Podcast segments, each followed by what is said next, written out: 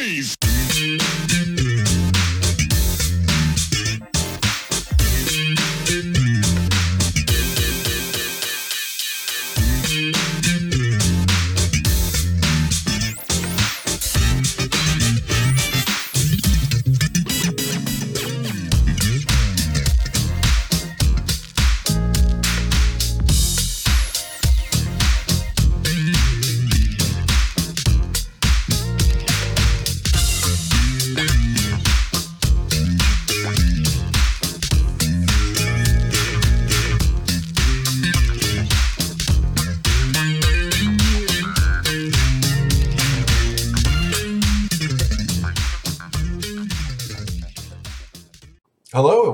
To another edition of Truth and Rhythm. Brought to you by FunkinStuff.net, this is the interview show that gets deep in the pocket with contemporary music's foremost masters of the groove. I am your host, Scott Dr. GX Goldfine, musicologist, creative arts journalist, and multimedia pro. Whether you're watching the video version of this show or the audio only podcast version, I thank you so much for your continued interest and support in this show. If you enjoy this programming, there are several ways to help support Truth and Rhythm, as well as contribute to further enhancements and expansion, plus get some sweet perks and rewards in the process. First, subscribe to the Funk and Stuff channel on YouTube, which is where Truth and Rhythm lives, and be an advocate by spreading the word among fellow funk, jazz, and R&B music lovers. Second, join Truth and Rhythm's new membership program through Patreon, which features three tiers for truth believers, truth seekers, and truth crusaders. You can also submit a direct donation to the cause anytime at funkinstuff.net. At that site, which is loaded with awesome content, you can also purchase the book Everything's on the One, The First Guide of Funk. Shop for official Truth and Rhythm and Funk and Stuff merchandise, and use the Amazon links for all of your online purchases, which allocates a percentage to this show. Sponsorship opportunities are available as well. Contact me directly at scottg at funkinstuff.net. For those of you who go the extra step in supporting the show, you have my heartfelt gratitude for allowing us to continue to shine the light on those special artists whose quest is to find truth in rhythm.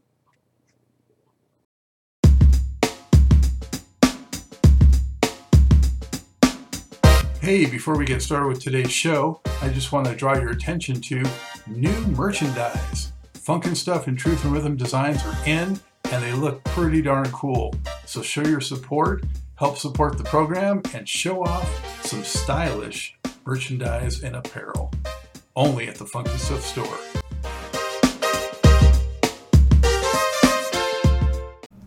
I'm delighted to welcome to the Truth and Rhythm Mothership bassist and singer Barry Johnson, also known as Barry Sunjohn. During the 1970s and 1980s, he was a member of groups spanning funk, jazz, R&B, and progressive rock, such as Nova, Lenny White's 29, and Don Blackman's Family Tradition. The latter two included the funk classics Peanut Butter, Kid Stuff, and You Ain't Hip. He also appeared on Bernard Wright's Nard, Cameo Single Life, and Atlantic Starr's As the Band Turns albums, and later toured with Jeffrey Osborne and Chic. Along the way, he also recorded with Robert Palmer and saxophonist Kenny G and Najee. Barry, welcome. Hey. How are you? That was good. That was good. How you doing? I'm doing well, thank you. It's so good to see you. It's so good to be seen. Where are you today? I am at home. I am at home in Jamaica, Queens. I still live in Jamaica. All right. Uh, you know, my wife went out, and I'm just sitting here in the, in the porch talking to you. Wow. Well, that is is that still a musical hotbed there? Because I mean, what a history. Yeah, you know, the whole world's changed in the last couple of months. You know, everything kind of shut down, but it's coming back slowly. The guys, the guys who are still here are, you know, they're in it. They're in it for the long haul. So it's going to be coming back. But it's you know, it's not the same. It's not the same. Not at all.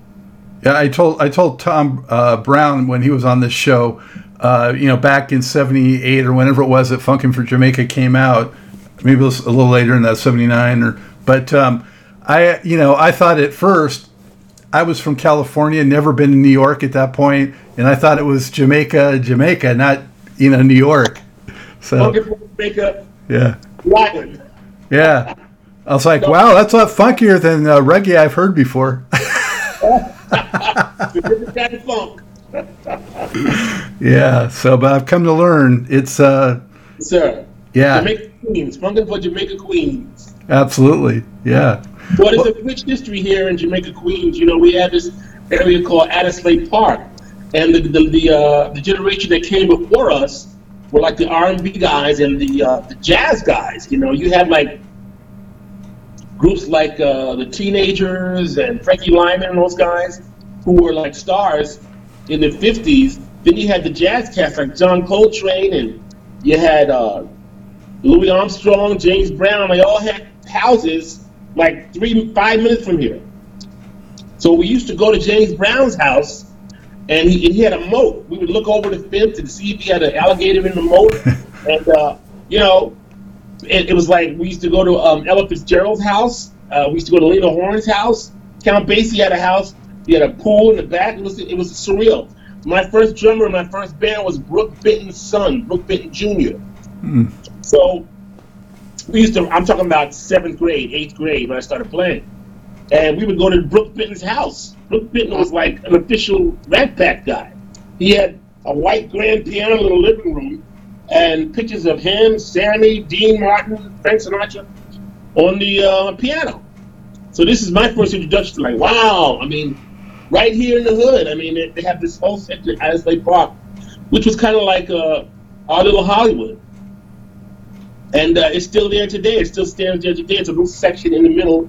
And uh, Babe Ruth lived out here for a while, and, and uh, he came down here, and um, John Coltrane. I mean, it goes on and on. So many jazz cats moved from Harlem to here in Queens, the so-called suburbs, you know. So wow. we grew up kind of like in that shadow. And uh, I remember us playing music, and she would call Brooks Benton's wife and say, "Come look at the kids play. Watch the kids play." He'd come downstairs in his robe and slippers. Brooks Benton, you know, rainy night in Georgia, and he'd look at us and go like, "You remember Lurch? Remember Lurch in the uh, Addams yeah. family?" Yeah. He'd go like. he was a grouchy old dude, but it was like it was Brook Benton, who you know we didn't know nothing, so we were playing music, and uh, he kind of like came down to give us some inspiration. But um, that's how I started, you know, just playing in the basements. Out here in Queens, we got basements all over the place, more so than Brooklyn. So we had a lot of basement bands, not garage bands, basement bands. And I think that was what led to the all the musicians in Queens. We had like basements, so you could rehearse on a Saturday you could rehearse uh, with your band, and you know, it, it sure kept me out of trouble. I I spent so much time in the basement learning how to play and, and sing and do stuff that I didn't have time to get in trouble. So we had our own little musical gang, and you didn't cross lines. My band was Five Carat Soul. Winky's band, Winky was over there with the, uh, the Firebolts. You had maybe 20 bands in this neighborhood, and you didn't cross lines. I was one of the first guys to cross lines because you know the other bands had gigs. I could go at 18 and go and make 150 dollars on the weekend. Three gigs, 50 cent a piece. Are you kidding me? 50 bucks a piece. So I would go over there and play with them. I would play with here, play with them, but it, it constantly kept me occupied a lot, out of trouble, and learn how to play. And uh, you know, ended up going for 40 years, 50 years going by. Here we are. What what what Wow, uh, what what a uh, foundation and environment. What what what drew you to the bass specifically? Well, I was actually a singer first. I was singing first. Uh, we had I went to a private school, and um, the guitar player says we're playing like uh, we're doing like uh, sitting on the dock of the bay and James Brown song. He goes, you should play bass because that way you know we can have a bass player and you can sing at the same time. Well, I was stupid to know that it's difficult to sing and play at the same time, so I just did it. A lot of guys can't do that. And they ask me today, how the hell do you do that? And I go, I don't know. I didn't even know that it was supposed to be hard, so I just did it. Um, a lot of those records you mentioned, I do the vocals for a lot of that stuff. For all of Billy White's albums, I do the lead vocals on, on you know, Peanut Butter. Me and Don Blackman do all the vocals on Peanut Butter, Best of Friends, all that stuff. I did the vocals on three albums for him. I did the vocals for Kenny G. Um, we had a song called "Hi, How You Doing." Kenny G's first hit record was my voice, and uh, you know I'm one of those unsung guys that you you know oh this is the same guy who's singing, you know. And um, with Lenny White, I did most of the vocals. Um, Uh, Jeffrey Osborne let me do some duets with him. I did some duets with Jennifer Holliday. So I've always been a singer bass player. I love playing bass, but I consider myself a singer bass player.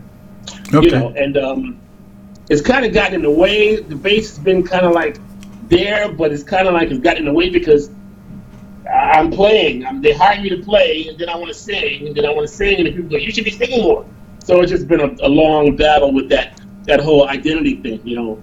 But You got, you got to look at somebody like Larry Graham, though. You know, I mean, Absolutely, absolutely. But you know, only a few get through. You got Larry Graham, you got Sting, you got uh, um, uh, who else?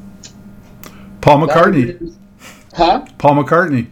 Paul McCartney, exactly. So I, I kind of saw myself as that, you know. But um, um, yeah, a lot of people don't know that I did most of the vocals and that stuff, you know. So I did the vocal with Lisa Fischer. I did a hit record with Lisa Fischer called "Love You Madly" under the group title name Candela on Arista Records, and uh, I did a lot of stuff to Arista Records, and um, Well, I'm, You know. I'm, I'm going to take you through some of that in, in more detail, but, um, you know, I, I, I wanted to also know, um, Barry, aside from your environment in Queens, who were some Yeah. of your, your biggest musical influences, you know, as you were, uh, you know, in your teens and, and all- getting into music? said- You said all the Motown stuff, seeing Jackson Five on Ed Sullivan, seeing the Beatles on Ed Sullivan, um, seeing uh, like uh, I mean the Motown stuff, the, the James Jamerson. I didn't realize that there was one guy playing all these bass lines, and it was it was really too much for me in the beginning. It was it was I was way ahead because he was a jazz cat. So he was playing stuff that I just couldn't. I just just went over my head. But eventually, as I got older, I started listening to him and like, oh, this man was a good, was pure genius. You had the lead vocals, uh, whether it was, uh, you know, whoever it was, um, Marvin Gaye or, or, or, or whoever, Mary Wells, if you had his bass line under it, and he's just doing counter-punctual melodies that go right with it perfectly. I mean, just the man was completely unsung, unappreciated, and just the genius behind that rhythm section. And unfortunately, he died broke and drunk and unappreciated. But he was one of my influences I got older. Of course, Larry Graham. I had a chance to see Larry Graham. He came to my college. That was it. I started thumping pretty much before everybody in my neighborhood, before Marcus Miller, before uh, uh, different guys in the neighborhood. And in fact, one time somebody told me that Marcus had come to one of my gigs and saw me doing that. He was like, "What is he doing?" Now he's now he's the funk kid. You know, he does everything with his stuff. But I'm, I'm like maybe four years older than Marcus, so he was right behind behind. So he would come up. But boy, did he uh, soak it in, take it in, and take it to the next level. I, I really respect his uh, his musicianship, and he's a good guy too. He never really tripped. You know, a great producer, great musician. He went to music and art, and I basically went to um, you know I went to Queens College for music, but I only went like two years, and then I got it. I got I went with Nova. I left to go to Europe to go to play with Nova to make some albums. You know, with Narada Michael Walden. That was Narada's first production. How, how did you connect with Nova? Well, Nova was uh, like I was in the basement playing um, with the Firebolts, um, local band here. You know, Winky Flight. Did you know Winky? That was his band. The guy that was he was the guy on Funkin' for Jamaica. You know, that 106th Street Mall. Tom Brown. He's a funny, funny guy. That's Winky. He was in a band called the Firebolts. Like I said, they was gigging on weekends, so I could make 150 bucks on the weekend. So I was gigging with them. We was rehearsing. Narada was playing with the Mahavishnu Orchestra, and he was living up in Jamaica Estates. And the drummer said, "Hey, yeah, uh, this is Narada Michael Walden. Who? What? what? Plays with Mahavishnu, taking the place of Billy Cobham. So we jamming. You know, we in the basement jamming. I'm jamming with Narada. So uh, we did it a couple of times. He said, "Hey, would you like to go to London? Would you like to go to Europe?" I was like, "Tell me more." You know. So it was Nova. He was doing his first production, and uh, it was a group called Nova, a, fusion group called Nova. And uh, I was. And you were about how old? playing thing there. How, how old were you at that time? I was like 21. Mhm. Yeah, 2021. And um, then I went to I went there um, to record with them. Narada produced it. Then the group moved to Boulder, Colorado. Then we did some little touring. Then we toured in Europe, all through all through um, Europe. And um, and then they broke up. and then I came back to the states, and uh, then I got the gig with Lenny White in '29. So wait, the first the first Nova album though was '77. So Yeah. for people who aren't familiar with them, Yeah. uh, you know, they were sort of a fusion thing. And how, how did that differ from what you had been playing and what you had wanted to play? Well, I was pretty much on the on the on the um fusion thing at that point. I had uh, been playing all the R and B stuff and all the funk stuff, but you know I had been uh, into the Stanley Clarke stuff and Chick Corea and all those guys, and my band had been experimenting, was playing that stuff. You know, people would look at us like we're crazy. You know, it's somebody's gig, but we would we would incorporate some of the funky stuff from the fusion stuff into our you know into what we were doing. So I was totally aware of it, and I started to get to the jazz thing more. And so, you know, it wasn't too far of a stretch because I was still playing and singing, and, and they wanted me to kind of give them a little soul to it to make it more less, you know, strict and you know, um, anal. You know what I mean? It was just kind of like tight and anal. So, so Narada said, "Do your thing. You know, just go ahead and you know, sing." You know, he wanted me to sing, and I wrote a couple of tunes on there, and, and it became it changed what they were doing, but you know, they like the direction it was going in. You know, You did two, like, two, two albums with them, right? three. Three. Yeah. Yeah. And, and did did they achieve the kind of success they had hoped to? I mean, what were their No. aspirations? No, no, no. The, the manager uh, kind of did some things that were that kind of hurt the band, and so then they disbanded.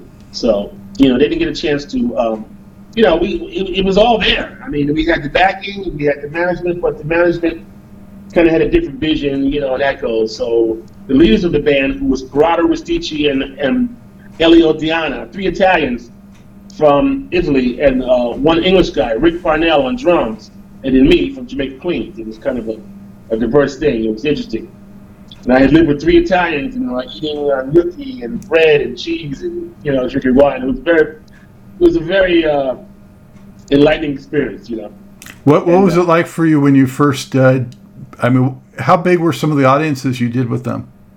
Well, we when we were in Boulder, Colorado, we did like local clubs. In fact, we had done a thing with um, we played uh, we played at a club where um, Donny Hathaway played.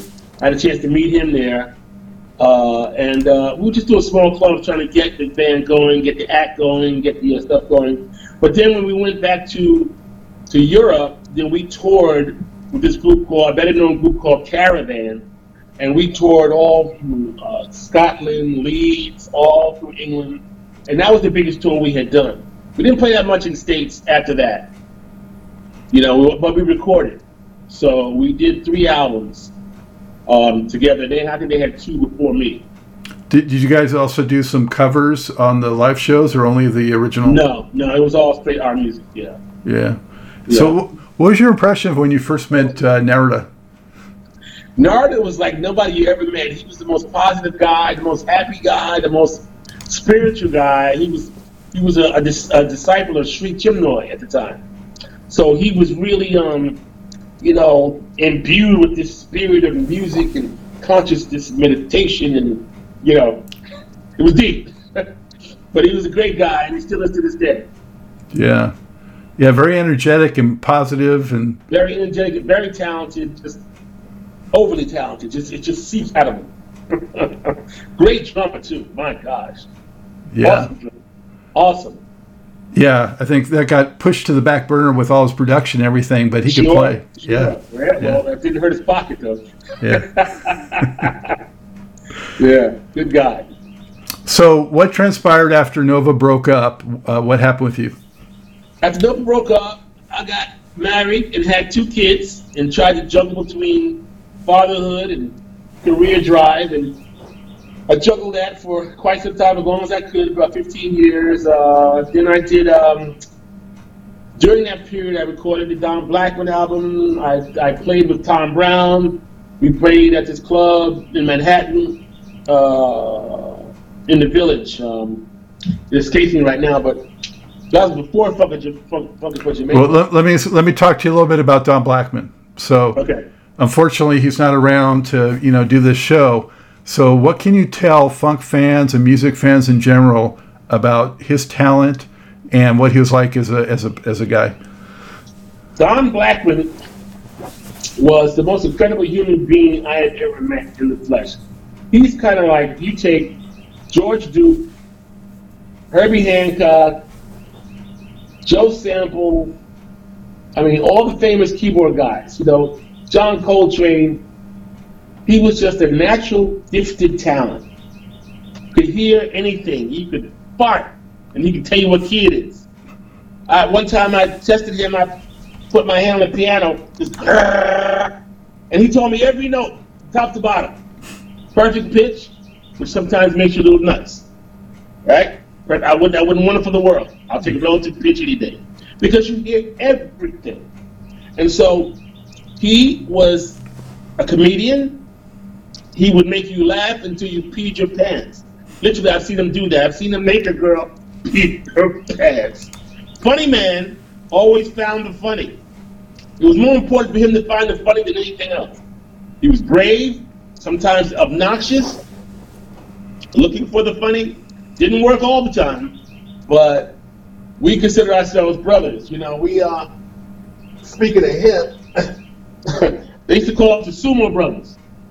Okay, I used to have my hair in dreads like that, and uh, he was he was Hundro for hundred head, and I was sumo. And we used to do stuff, man. We used to do crazy stuff in the airports, and uh, just have fun, man. When we did the album, oh my gosh, when we did the album, it was like a big party, balloons and marijuana, and just having a good time in Manhattan. It was like, it was just we were young and just crazy, and uh, life was good, and we were recording.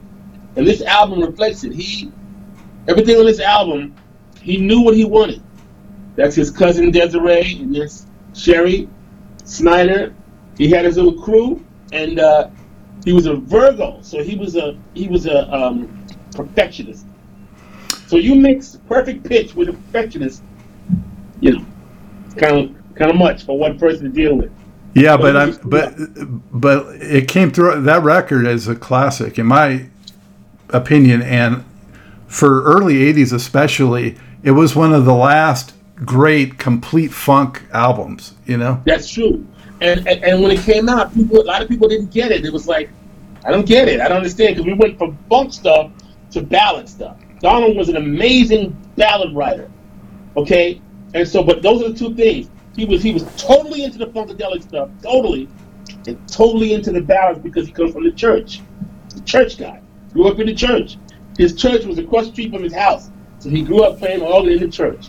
So, you know, it was like, yeah, those, that was Donald Blackman, but a lot of people didn't get it in the beginning. But as it's gotten older, I've heard that from around the world. I've been in different parts of the world, and you know, you are the guy on the Donald Blackman album. Wow, I had no idea, and they're looking at me with reverence, like, well, that was him. I mean, I played every line he wanted me to play. It wasn't me. And I said, but no, no, no, no, you nailed it in the sound. It was just a magic time, man. I don't think you'll ever get that sound again. There's no sequencing there's no, there's no, uh, you know, he's playing that stuff. We're playing that stuff real time, take after take. A lot of times in maybe two takes, and we rehearsed it, but we went in there and recorded it old school style, and it sounds. You're never gonna get that sound again, because those are real people working off of each other, not a computer, not a freaking computer. That's the difference. If you compare it to what's being done today, everybody's in a room somewhere by themselves trying to act like the other people, and it it you know you can you can do some amazing things like that, but it ain't gonna sound like that. So, but Donald was the real deal. Um, he always said he didn't think he was gonna live very long. I don't know why he was obsessed with that, but he was obsessed with it. He talked about it all the time. He had a coffin in his house, and he used to scare the kids. Oh, we did some gigs. First gig I ever did with him, he came out of a coffin. We was on. We was in Brooklyn, and he rolled a coffin I said, "What are you doing?" He has a coffin. His cousin worked at at the funeral home. His cousin. So he borrowed a coffin. He gets in the coffin. We're in the truck. I don't believe this shit. We're rolling into the gig. Everybody's like, "Oh my god!" Opens up, pull the coffin out. Donald gets out the coffin. we go to the gig. You know what happens? It freaking we have a torrential rain We had to run off the stage. It was an outside thing. We had to run because it was it was biblical raining. It was unbelievable. So I said, I don't think you should do that anymore. He did it one more time, just before he passed. We did a, a gig at, at York College, and he got in the coffin, rolled it in, and he couldn't open it. We're on the gig, re- re- getting ready to play, getting ready to hit. couldn't open it. He was going after that about uh, maybe maybe two years after that he died. Oh wow! Obsessed with it. Obsessed with it. I don't That, how that's he did it. definitely like a funkadelic type of thing right there. absolutely. He lived it. He lived it all the way, man. He he, he lived it to the end, man. He was he was an incredible anomaly. Never met nothing, nobody like him, and I don't think he ever will again. I caught on uh, YouTube. You can find that tribute you guys did for him a few years back. Yeah, so Mondays, Mon- Mobile Mondays. That was really Yeah. really nice. Yeah. Yeah, Lenny was there. Lenny came, and Lenny was actually hurting because he was in an accident. His arm was injured, but he played anyway, and his daughter was there, and it was great. It was really heartfelt and great. You know, we didn't have that much time, but and then the guitar player who's playing with us now, Ronnie Drayton, he just passed. Yeah. He just, yeah, great guitar player from the hood, the neighborhood. He was our rock guy. He was our Jamaica Queens rock guy. He was he was doing Hendrix and playing acoustic guitar in high school. You know, um, you know, he was just uh, something else, another one. But he's gone now too. Now on that Don Blackman record, you were not playing on Yabba Dabba Doo, right? That was no, that was that was uh, keyboard bass. Oh, okay. Yeah, but you're on everything else, I think. Yes, sir. Yeah. And Yeah. So many uh, great ones on that record, and Funny story, man, because um, originally I was out of town. He had Marcus playing on it, and something about it was at that time Marcus was still trying to find his sound, and he, it was a little too thin.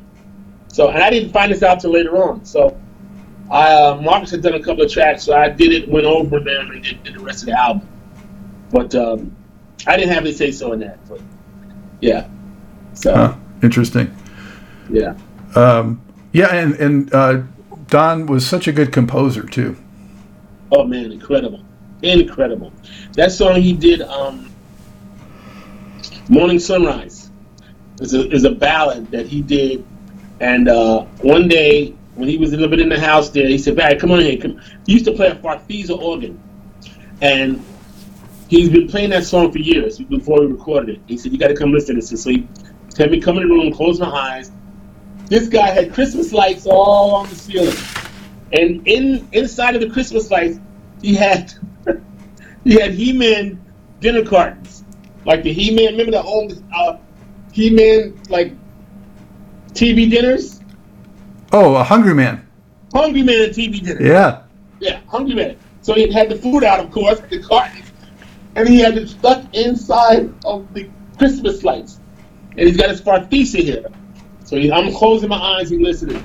Goes da da da da da da da da da da, and it was like, my God, it was surreal. It was like that feeling for that song. He wanted to recreate that on the album, and he did. He did, and that, that I remember that night. It was just when I heard that song, it was like, wow, that was really, really close to his heart. And I think we captured it on that album because uh, he had been playing that song for a while. He wrote that song a long time ago, and uh, yeah, I think we had na- we nailed it. Uh, we, we we captured it. hmm But uh, you know, I'm so I miss him every day. I miss him every day. You see, I still have his picture here in my house. I, I think about him all the time. You know. Yeah. Yeah. So, getting the uh, the timeline right for the viewers and listeners, I think that was like around '82. But you connected with Yeah. Lenny in the late '70s, Yeah. right? So, Yeah. um, how did you get with Lenny? Well, Lenny's from the neighborhood also. Lenny was, uh, like I said, he was part of that that group that was the Jazz Cats that played with the Jazz Cats. You know, the John Coltrane's and and the uh, um, uh, the, the, um, the Jazz Cats of the local neighborhood. So he was in between the jazz stuff and the fusion stuff because Lenny went from jazz to fusion, and so my name was in the neighborhood. You know, um, from various people who knew him, and uh, a good keyboard, another keyboard player, genius from the neighborhood named Denzil Miller, is who said, "You got to get Barry Johnson. You got to get Sunjohn. You got to get Barry. He's the guy to replace Marcus because Marcus was going on with his career and going on and doing stuff. So they had tours to do. So then when I came back, uh, you know, he heard the Nova album. Lily heard the Nova album and said, "Oh yeah, come on, you know, let's, let's come on, let's do it." So that's how I got it. They they told they told him about me, and then he heard my the records I had just done with Nova, and he said it was a perfect fit for me. So I was honored. You know, I was honored to do it. I didn't know I'd end up singing and, and, and being the front man, you know, but it, it, it happened that way. You know, it was kind of like me and Donald were doing most of the vocals for Lenny at the time because it was a guy band. It was all guys. It was like we were all guys playing, you know, fusion, funk, and rock. And Nick Moroch on guitar, Eddie Martinez on guitar, two great guitar players. And uh, you know, it was just wild times, man. We just went for it, and we would like most of our fans, most of our fans before Peanut Butter were young white guys.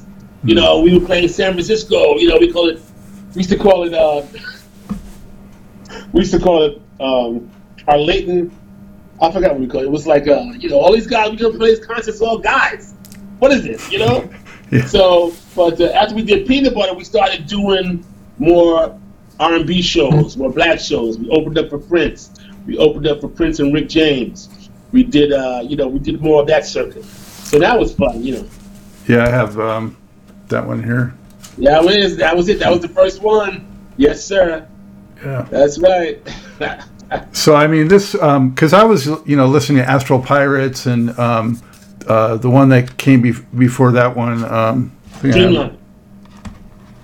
Streamline. Streamline? Yeah, I love Yeah. Streamline. Yeah, well, all those records were great, but uh, this one definitely was a, a conscious move towards more R and B funk. Yeah. Well, you know, he's trying to get, you know, trying to do something that's more relatable to everyday people. You know, the fusion thing is, is nice, but, you know, it came to a point where it's not making no money. You know, it's like it's like the jazz cast.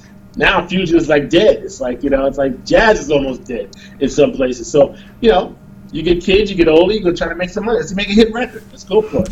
So you- you, got a hit record with peanut butter, which Do- Donald wrote. Do you remember uh, what it was like in the studio when you first heard the uh, riff and, and the peanut butter concept, and how did that develop? it, it was it was Donald all the way. It was like, really? Okay, let's do it. You know, when you're feeling hungry, ain't got nothing to eat. Show me to the kitchen, peanut butter, candy beef. Yeah, it's like okay, let's do it. Why not? So that was just an extension of Donald, and, and Lenny was willing to go to the next, you know, next degree and level. He proved that he could play. Played with Chick Corea. Played with uh, all the jazz cats. When he was 17, he put up Bitches Brew Miles. So he didn't have to prove that anymore. So let's have some fun. Let's make some music and maybe get, you know, make some money.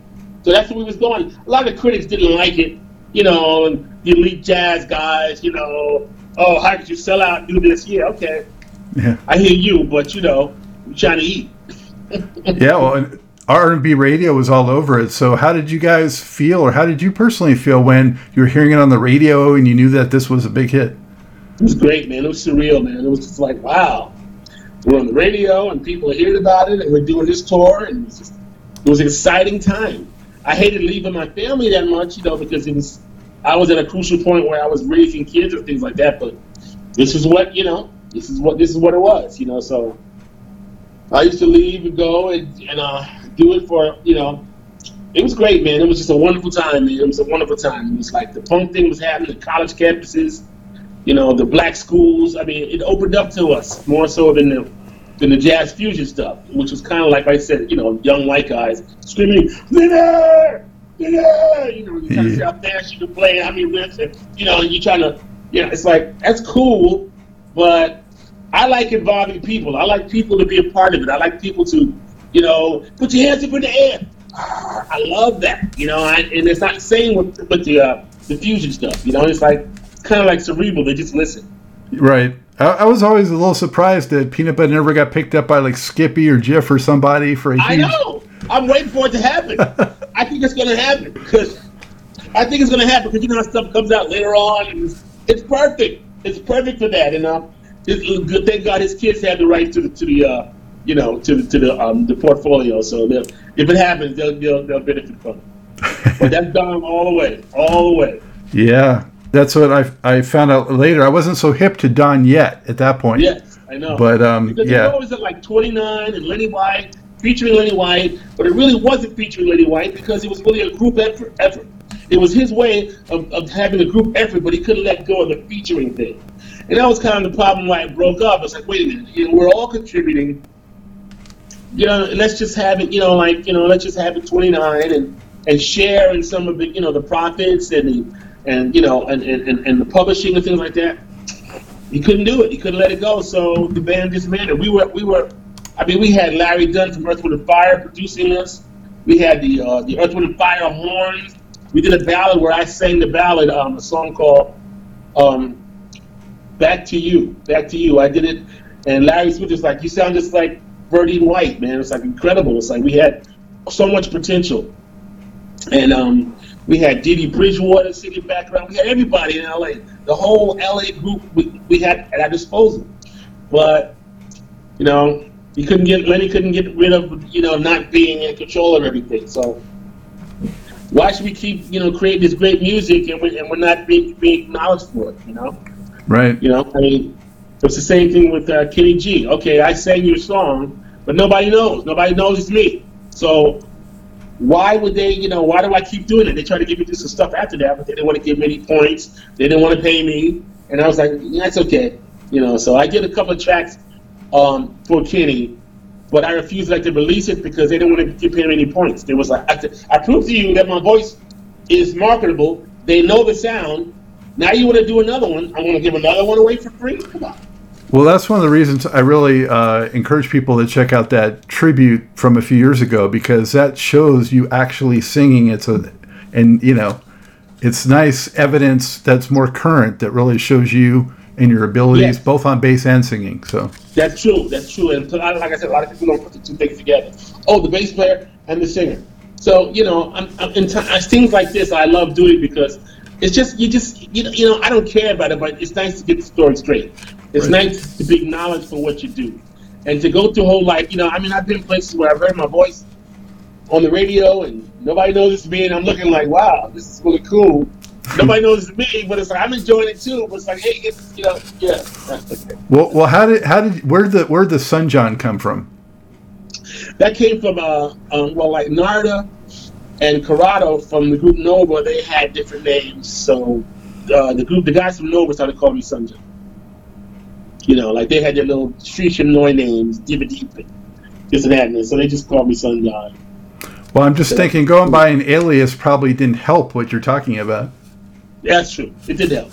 I did everything I could to not be to not be recognized. Not only that, my brother, my brother is an actor, right? He's uh, I don't know if you knew that. Mm-mm. Yeah, he's an actor. So we grew up in in the house, and my mother let us. She let me play music. I had bands. We rehearsed. She let him do his stand-up comedy act, and we would give plays in the garage and charge a fee. You know, and then I have a band. We play the band. Anyway, he grew up. She we she she supported our dreams because her father never let her do. it. So my brother used to always say, "I'm going to be an actor. I'm going to be an actor." I was like, "Oh, shut up! You from Jamaica. Where you to act? Where you to act? Where you, you fat? You black? Where, where, where you at?" Is who's old, who's oldest? He is. He is. And uh, then he got this movie called Die Hard. You know, and it's like, uh, okay, I got this. I got this movie, Die Hard. Bruce Willis. Really? Wow. Okay. So we didn't know it was going to be Die Hard. We didn't know it was going to be like a smash hit. I don't know. Did you ever see that movie? I love that. Was he wasn't the uh, cop? Was he? Yes, he was. That's your brother. That's my brother, Wow. Reginald VelJohnson. I just So- I just showed that movie. My son is 16. I showed it to him like a year ago for the first time. I said, "Here it is, the classic. You're going to see it. You're going to experience it it." everything. It changed everything, and it changed his life. It changed everything. So now, if you can Google him, you say, "Well, who, does Reginald VelJohnson have a brother?" Now I'm known as Barry VelJohnson. Google, just put it in there. I don't know how to correct Google. I don't know how to correct it, put put it, the real information there, but somebody else does it. I don't know. Do you know anything about that? The stuff that you got me in there is Barry VelJohnson. Anywho, um, he went there and did that, and you know we've always been playing off of each other and supporting each other, and I watched him. cool. I was out. I was out touring stuff before him. He was still in the basement, look, you know, going to auditions.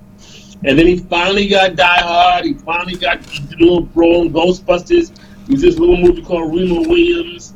And then he got Family Matters, and then that was it. He got he got the show Family Matters and with Urkel and his kids, and he was on there for like they did there were 13 years, 13, 14 years. So it Wow. Good for show. So Wow, Yeah. that's that's well, you know, this show's going to help clarify some of these things for sure. Yes, I want to show up that next one. yeah, So, you know, you, had peanut butter, you came right back with kid stuff. right, right. You I know? think peanut butter was a bigger hit than kid stuff. But you know, we had done uh, American Bandstand, and we did Dinah Shore, we did Mike Douglas, you know, little skits on there or something like that, which which is how big the record was at the time. But after we did kid stuff, it kind of like fizzled out after that. Everything kind of like changed for whatever reason, because we were all inputting and making. It wasn't just you know a Lenny White thing. Now it was a group thing. It was 29. We wanted to be under that umbrella. Let's let's do it. Let's we'll just let all the things fly if we just get that straightened out. But he couldn't let it go. He just couldn't let it go. So Did- suffice to say, you've not seen him have another hit of that magnitude because it was a group thing. You know, ego is a terrible thing. It's like, you know, I You, you were only on those two on those two records, or, or Say again? were you? Well, you were also on the next record though too, right? Yes. Mhm. Yeah, so you're We on did that three, I did three albums with them. That's it. That was the last one we did. That's on a beach in California somewhere. Yeah. That's with Jocelyn Smith. Um, before that, it was Tanya Willoughby, the girl we had. Um, yeah, um, that was Jocelyn Smith. The last album was Jocelyn Smith and Carla Vaughn, girl, girl from uh, California. Very talented keyboard player, singer. We were going in different directions. You know, it was changing, and I think it was too much um, to sustain. It was too much for the critics to deal with. And, you know, they put you in a bag, and the music industry they put you in a bag, and they want you to stay there. There's much more to this great Truth and Rhythm interview. Just continue on to the next part of the episode. Also, be sure to subscribe to this channel. If you've already done so, please share it with friends. And become a member by joining Truth and Rhythm on Patreon or consider donating at funkinstuff.net. Thank you very much.